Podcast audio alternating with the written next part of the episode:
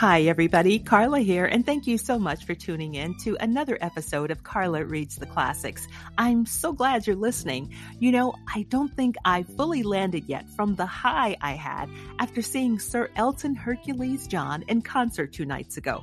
It was so incredible, so moving, so energetic, so electrifying, just so beautiful. It's it's something that I think I will carry with me for the rest of my life. It was just amazing. It really, really was. Just so, so incredible. Mm-hmm. And now, so tell me, what's going on with you? Anything you want to share? I'm here. You can write to me at Carla Reads the Classics at gmail.com, or you can also just reply in the Q&A, whatever floats your boat. Now, just a little bit of business before I delve back into Dorian Gray. I ask you to please support the podcast by clicking on support, or if you find that's too much of a commitment, I certainly understand. You can also just send a tip through Cash App, and the address for for that will be in the episode details, along with the link to my store where you can get yourself some very cool Carla Reads the Classics merchandise. So please, please check it out. And, you know, last time I checked, there were about 4,500 listeners on the podcast. And guys, less than 1% of, of listeners have made a contribution. So I ask for your support if that's possible. Now, let's get on with the business of this great story to see if Dorian Gray will sink any further into depravity. I thank you again for listening here at Carla Reads the Classics. Thank you so much for joining me. And please, please stay tuned.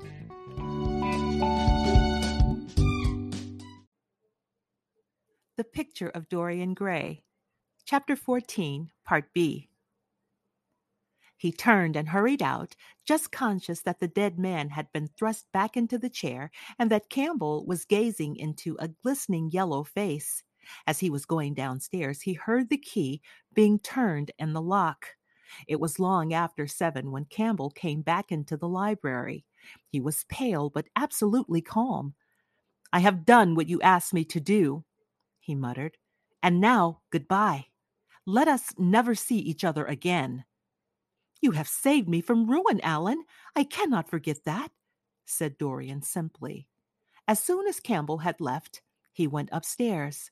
There was a horrible smell of nitric acid in the room, but the thing that had been sitting at the table was gone. Chapter 15 that evening at 8:30, exquisitely dressed and wearing a large buttonhole of Parma violets, Dorian Gray was ushered into Lady Narborough's drawing room by bowing servants.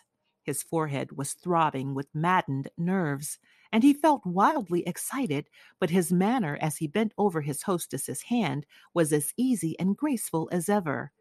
Perhaps one never seems so much at one's ease as when one has to play a part. Certainly, no one looking at Dorian Gray that night could have believed that he had passed through a tragedy as horrible as any tragedy of our age. Those finely shaped fingers could never have clutched a knife for sin, nor those smiling lips have cried out on God and goodness. He himself could not help wondering at the calm of his demeanor, and for a moment felt keenly the terrible pleasure of a double life. It was a small party, got up rather in a hurry by Lady Narborough, who was a very clever woman with what Lord Henry used to describe as the remains of really remarkable ugliness. She had proved an excellent wife to one of our most tedious ambassadors, and having buried her husband properly in a marble mausoleum, which she had herself designed, and married off her daughters to some rich, rather elderly men, she devoted herself now to the pleasures of French fiction, French cookery, and French esprit when she could get it. Dorian was one of her especial favorites, and she always told him that she was extremely glad she had not met him in early life. I know, my dear, I should have fallen madly in love with you, she used to say, and thrown my bonnet right over the mills for your sake. It is almost fortunate that you were not thought of at the time. As it was, our bonnets were so unbecoming, and the mills were so occupied in trying to raise the wind that I never had even a flirtation with anybody. However, that was all Nar- Narborough's fault. He was dreadfully short sighted, and there is no pleasure in taking in a husband who never sees anything. Her guests this evening were rather tedious. The fact was, as she explained to Dorian, behind every shabby fan, one of her married daughters had come up quite suddenly to stay with her, and to make matters worse, had actually brought her husband with her. I think it is most unkind of her, my dear, she whispered. Of course, I could go and stay with them every summer after I come from Homburg, but then an old woman like me must have fresh air sometimes, and besides, I really wake them up. You don't know what an existence they lead down there. It is pure, unadulterated country life. They get up early because they have so much to do, and go to bed early because they have so little to think about. There has not been a scandal in the neighborhood since the time of Queen Elizabeth, and consequently they all fall asleep after dinner. You shan't sit next to either of them. You shall sit by me and amuse me. Dorian muttered a graceful compliment and looked round the room. Yes, it was certainly a tedious party. Two of the people he had never seen before, and the others consisted of Ernest Harrowden, one of those middle aged mediocrities so common in London clubs who have no enemies but are thoroughly disliked by their friends. Lady Ruxton, an overdressed woman of 47 with a hooked nose who was always trying to get herself compromised, but was so plain that to her great disappointment, no one would ever believe anything against her. Mrs. Erlynne, a pushing nobody with a delightful lisp and Venetian red hair. Lady Alice Chapman, his hostess's daughter, a dowdy, dull girl with one of those characteristic British faces that, once seen, are never remembered, and her husband, a red cheeked, white whiskered creature who, like so many of his class, was under the impression that inordinate joviality can atone for an entire lack of ideas. He was rather sorry he had come, till Lady Narborough, looking at the great ormolu gilt clock that sprawled in gaudy curves of the mauve draped mantel shelf, exclaimed, How horrid of Henry Wotton to be so late! I sent round to him this morning on chance, and he promised faithfully not to disappoint me. It was some consolation that Harry was to be there, and when the door opened and he heard his slow musical voice lending charm to some insincere apology, he ceased to feel bored. But at dinner he could not eat anything. Plate after plate went went away untasted. Lady Narborough kept scolding him for what she called an insult to poor Adolphe, who invented the menu especially for you. And now, and now and then Lord Henry looked across at him, wondering at his silence and abstracted manner. From time to time the butler filled his glass with champagne. He drank eagerly, and his thirst seemed to increase. Dorian, said Lord Henry at last, as the chaud-froid was being handed round, what is the matter with you tonight? You are quite out of sorts. I believe he is in love, cried Lady Narborough, and that he is afraid to tell me for fear I should be jealous. He is quite right. I certainly should. Dear Lady Narborough, murmured Dorian, smiling, I have not been in love for a whole week, not in fact since Madame de Ferrol left town. How you men can fall in love with that woman, exclaimed the old lady. I really cannot understand it. It is simply because she remembers you when you were a little girl, Lady Narborough, said Lord Henry. She is the one link between us and your short frocks. She does not remember my short frocks at all, Lord Henry, but I remember her very well at Vienna thirty years ago, and how décolletée she was then. She is still décolletée, he answered, taking an olive in his long fingers. And when she is in a very smart gown, she looks like an edition de luxe of a bad French novel. She is really wonderful and full of surprises. Her capacity for family affection is extraordinary. When her third husband died, her hair turned quite gold from grief. How can you, Harry? cried Dorian. It is a most romantic explanation, laughed, laughed the hostess. But her third husband, Lord Henry, you don't mean to say Ferrol is the fourth? Certainly, Lady Narborough. I don't believe a word of it. Well, ask Mr. Gray. He is one of her most intimate friends. Is it true, Mr. Gray? She assures me so, Lady Narborough, said Dorian. I asked her whether, like Marguerite de, Nav- de Navarre, she had their hearts embalmed and hung at her girdle. She told me she didn't because none of them had any hearts at all. Four husbands, upon my word, that is. Trop d'audace, I tell her, said Dorian. Oh, she is audacious enough for anything, my dear. And what is Ferrol like? I don't know him. The husbands of very beautiful women belong to the criminal classes, said Lord Henry, sipping his wine. Lady Narborough hit him with her fan. Lord Henry, I am not at all surprised that the world says that you are extremely wicked. But what world says that? asked Lord Henry, elevating his eyebrows. It can only be the next world. This world and I are on excellent terms. Everybody I know says you are very wicked, cried the old lady, shaking her head. Lord Henry looked serious for some moments. It is perfectly monstrous, he said. At last, the way people go about nowadays, saying things against one behind one's back that are absolutely and entirely true. Isn't he incorrigible? cried Dorian, leaning forward in his chair.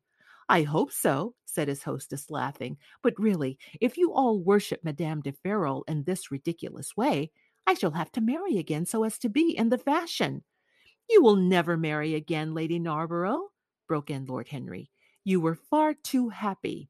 When a woman marries again, it is because she detested her first husband. When a man marries again, it is because he adored his first wife. Women try their luck, men risk theirs.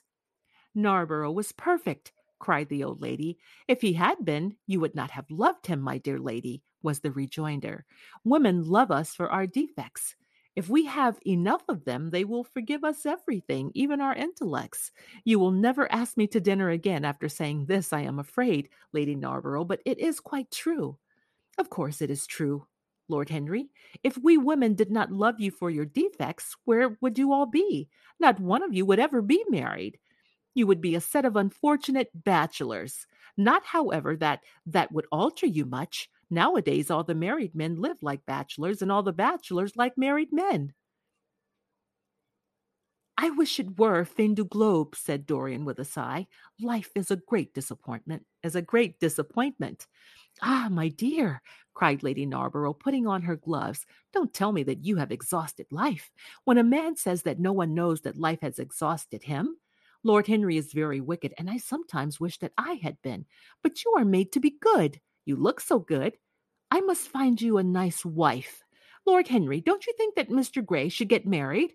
I am always telling him so, Lady Narborough, said Lord Henry with a bow. Well, we must look out for a suitable match for him.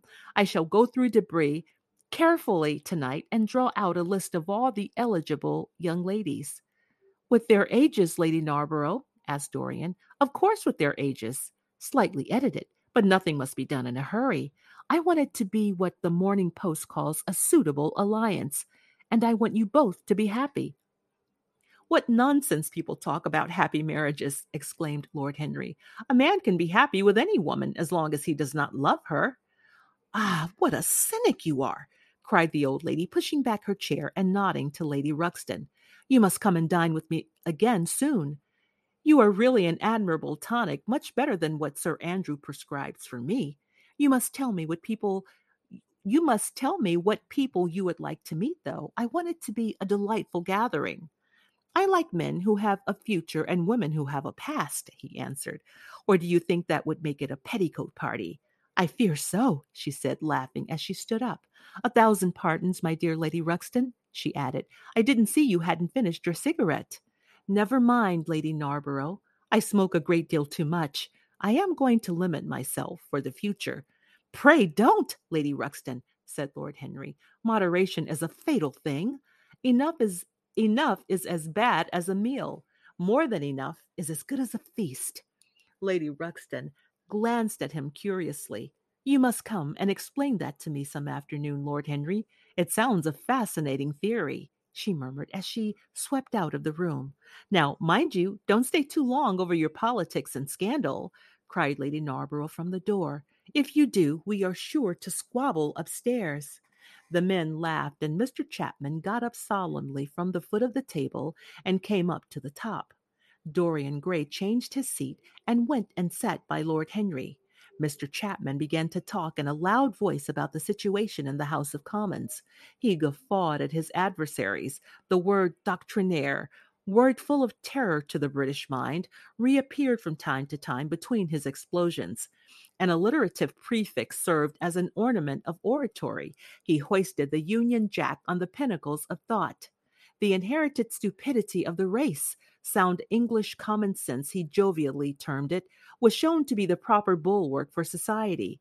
A, sm- a smile curved Lord Henry's lips, and he turned round and looked at Dorian. Are you better, my dear fellow? he asked. You seemed rather out of sorts at dinner. I am quite well, Harry. I am tired, that is all. You were charming last night. The little Duchess is quite devoted to you. She tells me she is going down to Selby. She promised to come on the 20th. Is Monmouth to be there too? Oh, yes, Harry. He bores me dreadfully, almost as much, almost as much as he bores her. She is very clever, too clever for a woman. She lacks the indefinable charm of weakness. It is the feet of clay that make the gold of the image precious. Her feet are very pretty, but they are not feet of clay, white porcelain feet, if you like. They have been through the fire, and what fire does not destroy, it hardens. She has had experiences. How long has she been married? asked Dorian. An eternity, she tells me. I believe, according to the peerage, it is ten years, but ten years with Monmouth must have been like an eternity with time thrown in. Who else is coming? Oh, the Willoughbys, Lord Rugby and his wife, our hostess, Geoffrey Clouston, the usual set. I have asked Lord Go- Lord Groshian. I like him, said Lord Henry. A great many people don't, but I find him charming. He atones for being occasionally somewhat overdressed by being always absolutely overeducated. He is a very modern type. I don't know if he will be able to come, Harry. He may have to go to Monte Carlo with his father. Ah, what a nuisance people's people are. Try and make him come. By the way, Dorian, you ran off very early last night. You left before 11. What did you do afterwards? Did you go straight home? Dorian glanced at him hurriedly and frowned. No, Harry, he said at last. I did not get, get home till early three, till nearly three. Did you go to the club? Yes, he answered. Then he bit his lip. No, I, I don't mean that. I didn't go to the club. I, I walked about. I, I forget what I did. How inquisitive you are, Harry. You always want to know what one has been doing. I always want to forget what I have been doing. I came in at half past two, if you wish to know the exact time. I had left my latchkey at home, and my servant had to let me in. If you want any corroborative evidence on the subject, you can ask him. Lord Henry shrugged his shoulders. My dear fellow, as if I cared. Let us go upstairs to the drawing room. No, Sherry, thank you, Mr. Chapman. Something has happened to you, Dorian. Tell me what it is. You are not yourself tonight. Don't mind me, Harry. I am irritable and out of temper. I shall come round to see you tomorrow or next day. Make my excuses to Lady Narborough. I shan't go upstairs. I shall go home. I must go home. All right, Dorian. I dare say I shall see you tomorrow at tea time. The Duchess is coming. I will try to be there, Harry, he said, leaving the room. As he drove back to his own house, he was conscious that the sense of terror he thought he had strangled had come back to him. Lord Henry's casual questioning had made him lose his nerve for the moment, and he wanted his nerve still. Things that were dangerous had to be destroyed. He winced. He hated the idea of even touching them. Yet it had to be done. He realized that, and when he had locked the door of his library, he opened the secret papers into which he had thrust Basil Hallward's coat and bag. A huge fire was blazing. He piled another log on it. The smell of the singeing clothes and burning leather was horrible. It took him three quarters of an hour to consume everything. At the end, he felt faint, he felt faint and sick, and having lit some Algerian pastilles in a pierced copper brazier, he bathed his hands and forehead with a cool musk scented vinegar. Suddenly he started. His eyes grew strangely bright, and he gnawed nervously at his underlip. Between two of the windows stood a large Florentine cabinet made out of ebony and inlaid with ivory and blue lapis. He watched it as though he watched it as though it were a thing that could fascinate and make afraid, as though it held something that he longed for and yet almost loathed. His breath quickened. A mad craving came over him. He lit a cigarette and then threw it away. His eyelids drooped till the long fringed lashes almost touched his cheek, but he still watched the cabinet. At last he got up from the sofa on which he had been lying, went over to it, and having unlocked it, touched some hidden spring. A triangular drawer passed slowly out. His fingers moved instinctively towards it dipped in and closed in on something. It was a small Chinese box of black and gold dust lacquer, elaborately wrought, the sides patterned with curved waves, and the silken cords hung with round crystals and tasseled and plaited metal threads. He opened it. Inside was a green paste, waxy in luster, the odor curiously heavy and persistent. He hesitated for some moments with a strangely immobile smile upon his face. Then, shivering, though the atmosphere of the room was terribly hot, he drew himself up and glanced at the clock. It was twenty minutes to twelve. He put the box back, shutting the cabinet doors as he did so, and went into his bedroom. As midnight was striking bronze blows upon the dusky air, Dorian Gray, dressed commonly, and with a muffler wrapped round his throat, crept quietly out of his house. In Bond Street, he found a hansom with a good horse. He hailed it in a low voice and gave the driver an address. The man shook his head. It is too far for me, he muttered. Here is a sovereign for you, said Dorian. You shall have another if you drive fast. All right, sir, answered the man. You will be there in an hour and after his fare had got in, he turned the horse round and drove rapidly towards the river. Chapter 16 A cold rain began to fall, and the blurred street lamps looked ghastly in the dripping mist. The public houses were just closing, and dim men and women were clustering in broken groups round their doors. For some of the bars, came the sound of horrible from some of the bars came the sound of horrible laughter in others drunkards brawled and screamed. Lying back in the hansom with his hat pulled over his forehead dorian gray watched with listless eyes the sordid shame of the great city and now and then he repeated to himself the words that lord henry had said to him on the first day they had met. To cure the soul by means of the senses and the senses by means of the soul Yes, that was the secret. He had often tried it and would try it again now. There were opium dens where one could buy oblivion, dens of horror where the memory of old sins could be destroyed by the madness of sins that were new. The moon hung low in the sky like a yellow skull. From time to time, a huge, misshapen cloud stretched a long arm across and hid it. The gas lamps grew fewer, and the streets more narrow and gloomy. Once the man lost his way and had to drive back half a mile. A steam rose from the horse as it splashed up the puddles. The side windows of the hansom were clogged with a gray flannel mist. To cure the soul by means of the senses, and the senses by means of the soul. How the words rang in his ears! His soul certainly was sick to death. Was it true that the senses could cure it? Innocent blood had been spilled. What could atone for that? Ah, for that there was no atonement.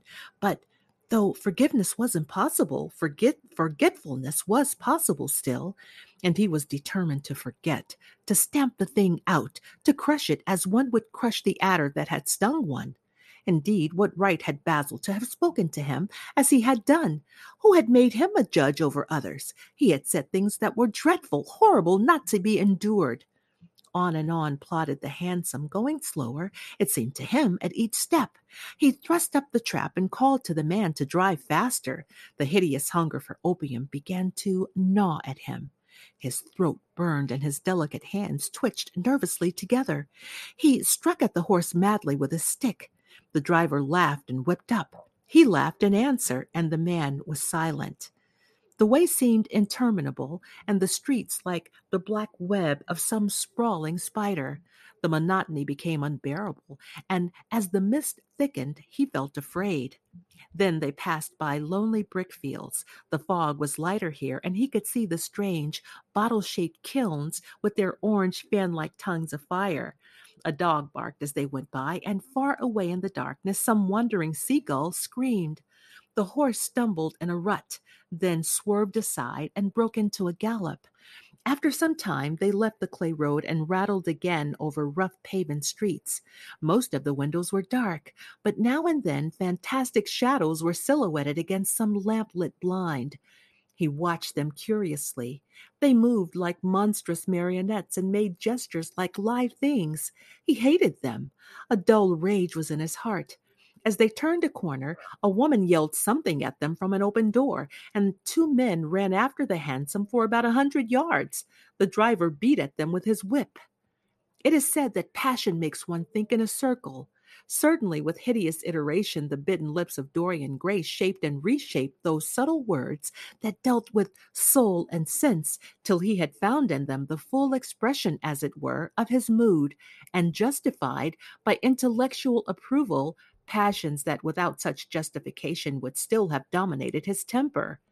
From cell to cell of his brain crept the one thought, and the wild desire to live, most terrible of all, of all man's appetites, quickened into force each trembling nerve and fiber. Ugliness that had once been hateful to him because it made things real became de- became dear to him now for that very reason. Ugliness was the one reality the coarse brawl, the loathsome din, the crude violence of disordered life, the very vileness of thief and outcast were more vivid in their sense actu- actuality in their intense actuality of impression than all the gracious shapes of art, the dreamy shadows of song. They were what he needed for forgetfulness. In three days he would be free. Suddenly, the man drew up with a jerk at the top of a dark lane. Over the low roofs and jagged chimney stacks of the houses rose the black masts of ships. Wreaths of white mist clung like ghostly sails to the yards. Somewhere about here, sir, ain't it? he asked huskily through the trap. Dorian started and peered round. This will do, he answered, and having got out hastily and given the driver the exact fare he had promised him, he walked quickly in the direction of the quay. Here and there a lantern gleamed at the stern of some huge merchantman. The light shook and splintered in the puddles. A red glare came from an outward bound steamer that was coaling. The slimy pavement looked like a wet mackintosh. He hurried on towards the left, glancing back now and then to see if he was being followed. In about seven or eight minutes, he reached a small, shabby house that was wedged in between two gaunt factories. In one of the top windows stood a lamp. He stopped and gave a peculiar knock. After a little time, he heard steps in the passage and the chain being unhooked. The door opened quietly, and he went in without saying a word to the squat, misshapen figure that flattened itself into the shadow as he passed. At the end of the hall hung a tattered green curtain that swayed and shook in the gusty wind which had followed him in from the street. He dragged it aside and entered a long, low room which looked as if it had been a third rate dancing saloon. Shrill, flaring gas jets dulled and distorted in the fly blown mirrors that faced them, were ranged round the walls. Greasy reflectors of ribbed tin backed them, making quivering disks of light. The floor was covered with ochre colored sawdust, trampled here and there into mud, and stained with dark rings of spilled liquor. Some Malays were crouching by a little charcoal stove, playing with bone counters and showing their white teeth as they chattered. In one corner, with his head buried in his arms, a sailor sprawled over a table, and by the tawdry painted bar that ran across one complete side stood two haggard women, mocking an old man who was brushing the sleeves of his coat with an expression of disgust. He thinks he thinks he's got red ants on him, laughed one of them as Dorian passed by. The man looked at her in terror and began to whimper. At the end of the room there was a little staircase leading to a darkened chamber. As Dorian hurried up its three rickety steps, a heavy odor of opium met him. He heaved a deep breath, and his nostrils quivered with pleasure. When he entered, a young man with smooth yellow hair, who was bending over a lamp lighting a long thin pipe, looked up at him and nodded in a hesitating manner. You here, Adrian? muttered Dorian. Where else would I be? He answered listlessly. None of the chaps will speak to me now. I thought you had left England. Darlington is not going to do anything. My brother paid the bill at last. George doesn't speak to me either. I don't care, he added with a sigh. As long as one has this stuff, one doesn't want friends. I think I have had too many friends. Dorian winced and looked round at the grotesque things that lay in such fantastic postures on the ragged mattresses. The twisted limbs, the gaping mouths, the staring lusterless eyes fascinated him. He knew in what strange heavens they were suffering, and what dull hells were teaching them the secrets of some new joy. They were better off than he was. He was prisoned in thought. Memory, like a horrible malady, was eating his soul away. From time to time, he seemed to see the eyes of Basil Hallward looking at him.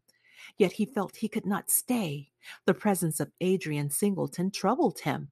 He wanted to be where no one would know who he was. He wanted to escape from himself. I am going on to the other place, he said after a pause. On the wharf? Yes. That mad cat is sure to be there. They won't have her in this place now. Dorian shrugged his shoulders. I am sick of women who love one. Women who hate one are much more interesting. Besides, the stuff is better. Much the same. I like it better. Come and have something to drink. I must have something. I don't want anything, murmured the young man. Never mind. Adrian Singleton rose up wearily and followed Dorian to the bar. A half caste in a ragged turban and a shabby ulster grinned a hideous greeting as he thrust a bottle of brandy and two tumblers in front of them. The women sidled up and began to chatter. Dorian turned his back on them and said something in a low voice to Adrian Singleton. A, cr- a crooked smile, like a Malay crease, writhed across the face of one of the women. We are very proud tonight, she sneered. For God's sake, don't talk to me, cried Dorian, stamping his foot on the ground. What do you want? Money? Here it is. Don't ever talk to me again. Two red sparks flashed for a moment in the woman's sodden eyes, then flickered out and left them dull and glazed. She tossed her head and raked the coins off the counter with greedy fingers. Her companion watched her enviously. It's no use, sighed Adrian Singleton. I don't care to go back. What does it matter? I am quite happy here. You will write to me if you want anything, won't you? said Dorian after a pause. Perhaps. Good night, then. Good night, answered the young man, passing up the steps and wiping his parched mouth with a handkerchief.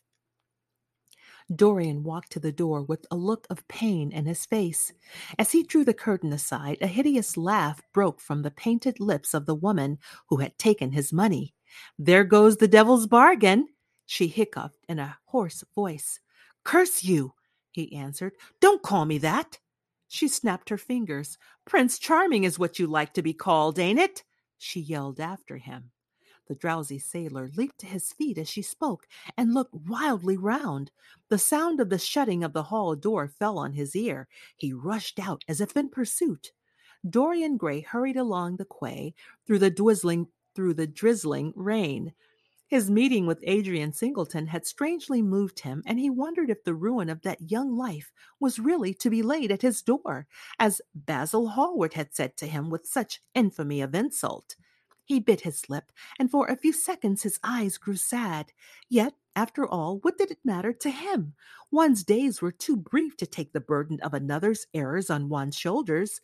Each man lived his own life and paid his own price for living it. The only pity was one had the only pity was one had to pay so often for a single fault. One had to pay over and over again, indeed. In her dealings with man, destiny never closed her accounts. There are moments, psychologists tell us, when one passion for sin, or for what the world calls sin, so dominates a nature that every fiber of the body, as every cell of the brain, seems to be instinct with fearful impulses. Men and women at such moments lose the freedom of their will. They move to their terrible end as automatons move. Choice is taken from them, and conscience is either killed or, if it lives at all, lives but to give rebellion its fascination and disobedience its charm. For all sins, as theologians weary not of reminding us, are sins of disobedience. When that high spirit, that morning star of evil, fell from heaven, it was as a rebel that he fell. Callous, concentrated on evil, with stained mind and soul hungry for rebellion, Dorian Gray hastened on, quickening his step as he went. But as he darted aside into a dim archway that had served him often as a shortcut to the ill famed place where he was going, he felt himself suddenly seized from behind, and before he had time to defend himself, he was thrust back against the wall with a brutal hand round his throat. He struggled madly for life, and by a terrible effort wrenched the tightening fingers away. In a second, he heard the click of a revolver and saw the gleam of a polished barrel pointing straight at his head, and the dusky form of a short, thick-set, thick-set man facing him. What do you want? he gasped. Keep quiet, said the man. If you stir, I shoot you. You are mad. What have I done to you? You wrecked the life of Sybil Vane, was the answer, and Sybil Vane was my sister. She killed herself. I know it. Her death is at your door. I swore I would kill you in return. For years I have sought you. I had no clue, no trace. The two people who could have described you were dead. I knew nothing of you but the pet name she used to call you. I heard it tonight by chance. Make your peace with God, for tonight you are going to die. Dorian Gray grew sick with fear. I never knew her, he stammered. I never heard of her. You are mad. You had better confess your sin, for as sure as I am James Vane, you are going to die. There was a horrible moment. Dorian did not know what to say or do. Down on your knees, growled the man. I give you one minute to make your peace, no more. I go on board tonight for India, and I must do my job first. One minute, that's all. Dorian's arm fell, arms fell to his side. Paralyzed with terror, he did not know what to do. Suddenly, a wild hope flashed across his brain. Stop! he cried. How long ago is it since your sister died? Quick, tell me! Eighteen years, said the man. Why do you ask me? What do years matter? Eighteen years, laughed Dorian Gray with a touch of triumph in his voice. Eighteen years! Set me under the lamp and look at my face! James Vane hesitated for a moment, not understanding what was meant. Then he seized Dorian Gray and dragged him from the archway. Dim and wavering as was the wind blown light, yet it served to him, yet it served to show him the hideous error, as it seemed, into which he had fallen, for the face of the man he had sought to kill had all the bloom of boyhood, all the unstained purity of youth.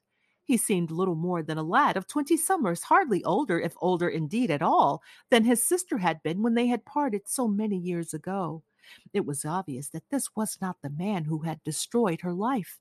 He loosened his hold and reeled back. My God, my God, he cried, I would have murdered you.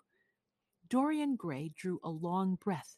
You have been on the brink of committing a terrible crime, my man he said, looking at him sternly.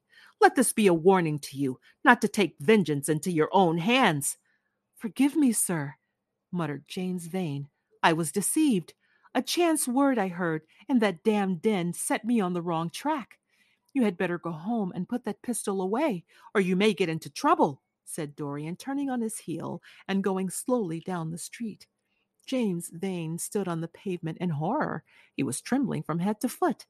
After a little while, a black shadow that had been creeping along the dripping wall moved out into the light and came close to him with stealthy footsteps. He felt a hand laid on his arm and looked round with a start. It was one of the women who had been drinking at the bar. Why didn't you kill him? she hissed out, putting haggard face close her haggard face quite close to his. I knew you were following me when you rushed out from Daly's. You fool! You should have killed him. He has lots of money and he's as bad as bad. He is not the man I was looking for, he answered, and I want no man's money. I want a man's life. The man whose life I want must be nearly forty now. This one is a little more than a boy. Thank God I have not got his blood upon my hands.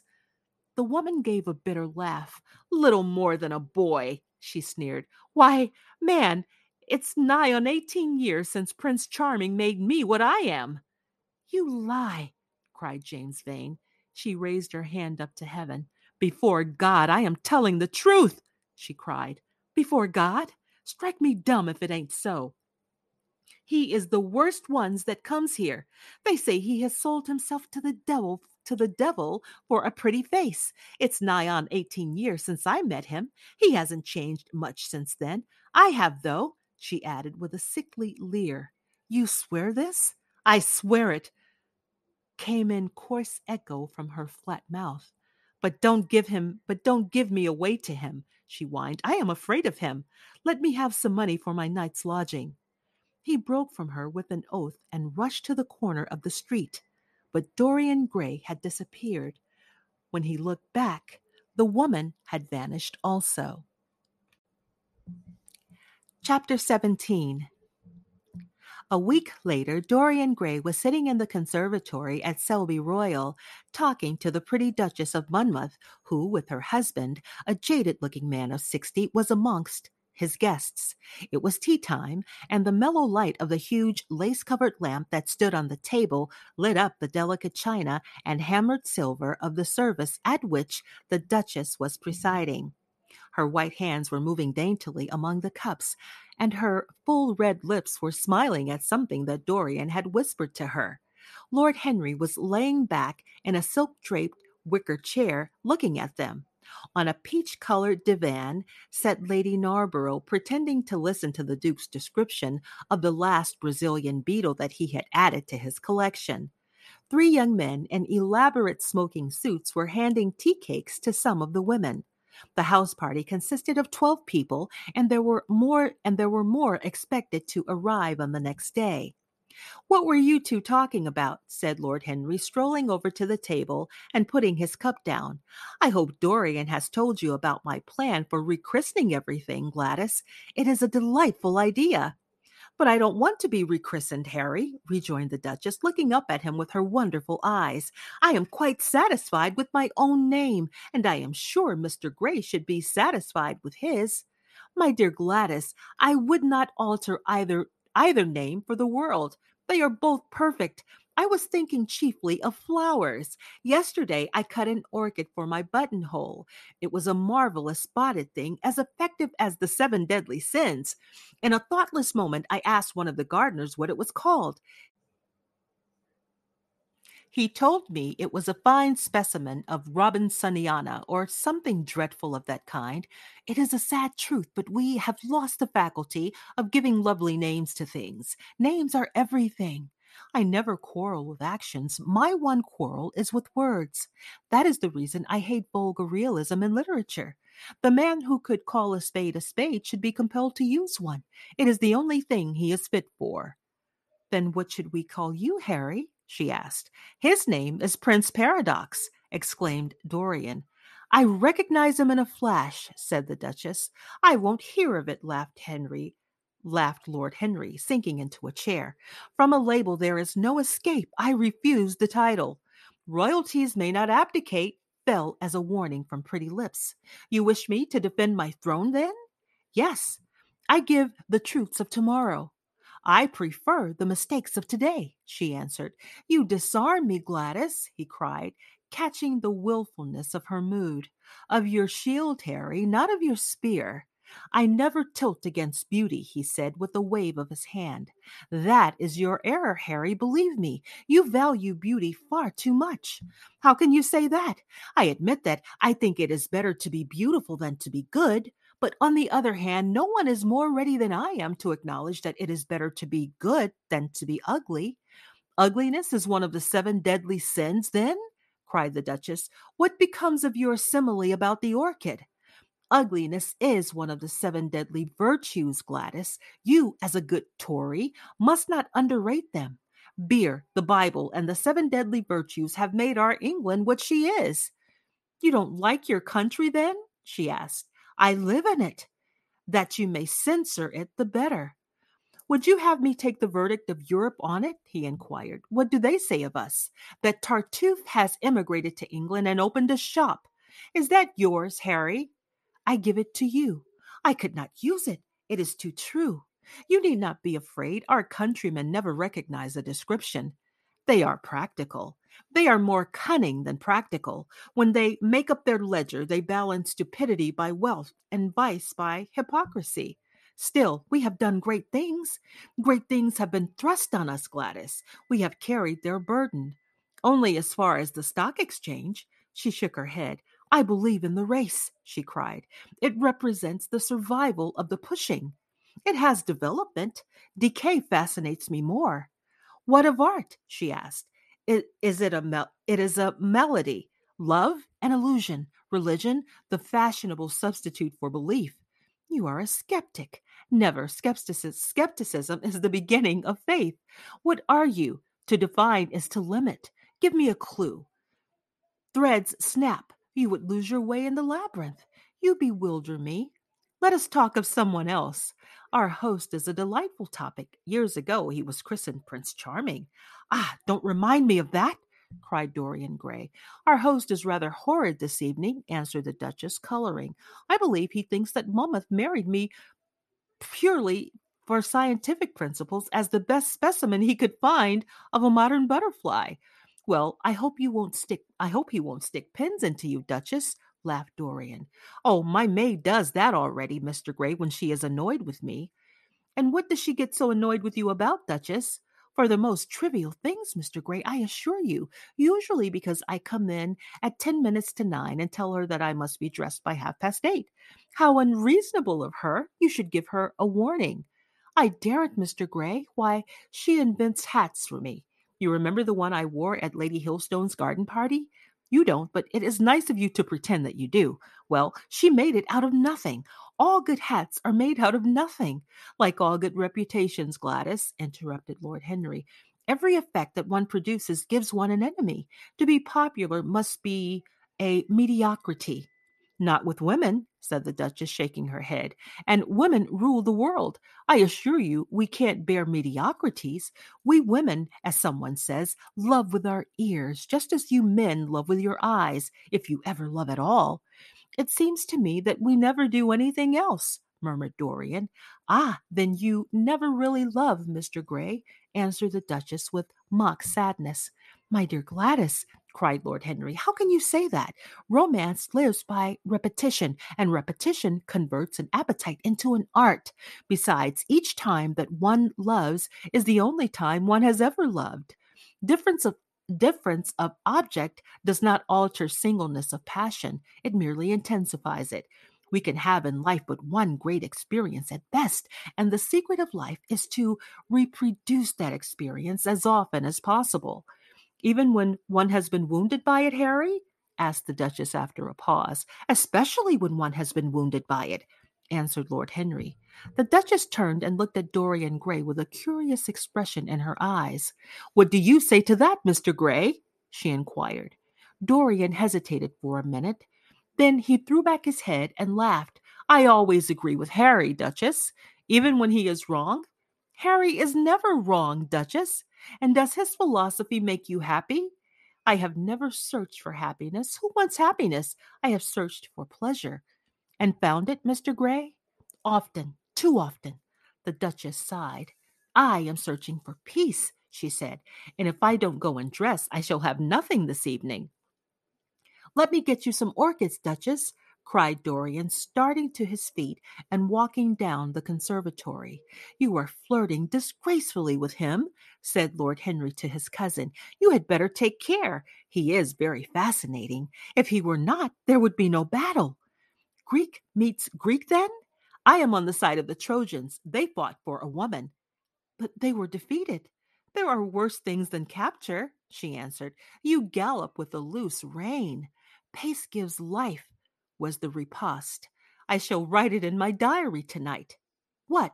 That a burnt child loves the fire. I am not even singed. My wings are untouched. You use them for everything except flight. Courage has passed from men to women. It is a new experience for us. You have a rival. Who? He laughed. Lady Narborough, he whispered. She perfectly adores him. You fill me with apprehension. The appeal to antiquity is fatal to those of us who are romanticists. Romanticists, you have all the methods of science. Men have educated us, but not explained you. Describe us as a sex, was her challenge. Sphinxes without secrets. She looked at him, smiling. How long Mr. Gray is, she said. Let us go and help him. I have not yet told him the color of my frock. Ah, you must suit your frock to his flowers, Gladys. That would be a premature surrender. Romantic art begins with its climax. I must keep an opportunity for retreat. Is the Parthenian in the Parthenian manner? They found safety in the desert. I could not do that. Women are not always allowed a choice, he answered, but hardly had he finished the sentence before from the far end of the conservatory came a stifled groan, followed by the dull sound of a heavy fall. Everybody started up. The Duchess stood motionless in horror, and with fear in his eyes, Lord Henry rushed through the flapping palms to find Dorian Gray lying face downwards on the tiled floor in a death-like swoon. He was carried at once into the blue drawing room and laid upon one of the sofas. After a short time, he came to himself and looked round with a dazed expression. What has happened? he asked. Oh, I remember. A- am I safe here, Harry? He began to tremble. My dear Dorian, answered Lord Henry, you, you merely fainted, that was all. You must have overtired yourself. You had not better come down to dinner. I will take your place. No, I will come down, he said, struggling to his feet. I would rather come down. I must not be alone. He went to his room and dressed.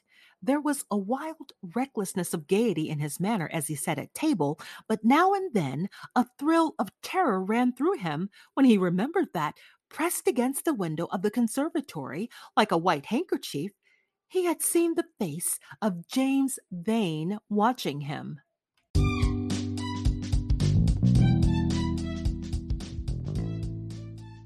And that, my friends, does it for this segment of The Picture of Dorian Gray. You have just heard chapters 14b through 17. Thank you so much for listening here at Carla Reads the Classics. And I hope you come back for the final remaining chapters of this great work, chapter 17 through 20, on deck for tomorrow. Thanks again for listening here at Carla Reads Classics. Until next time.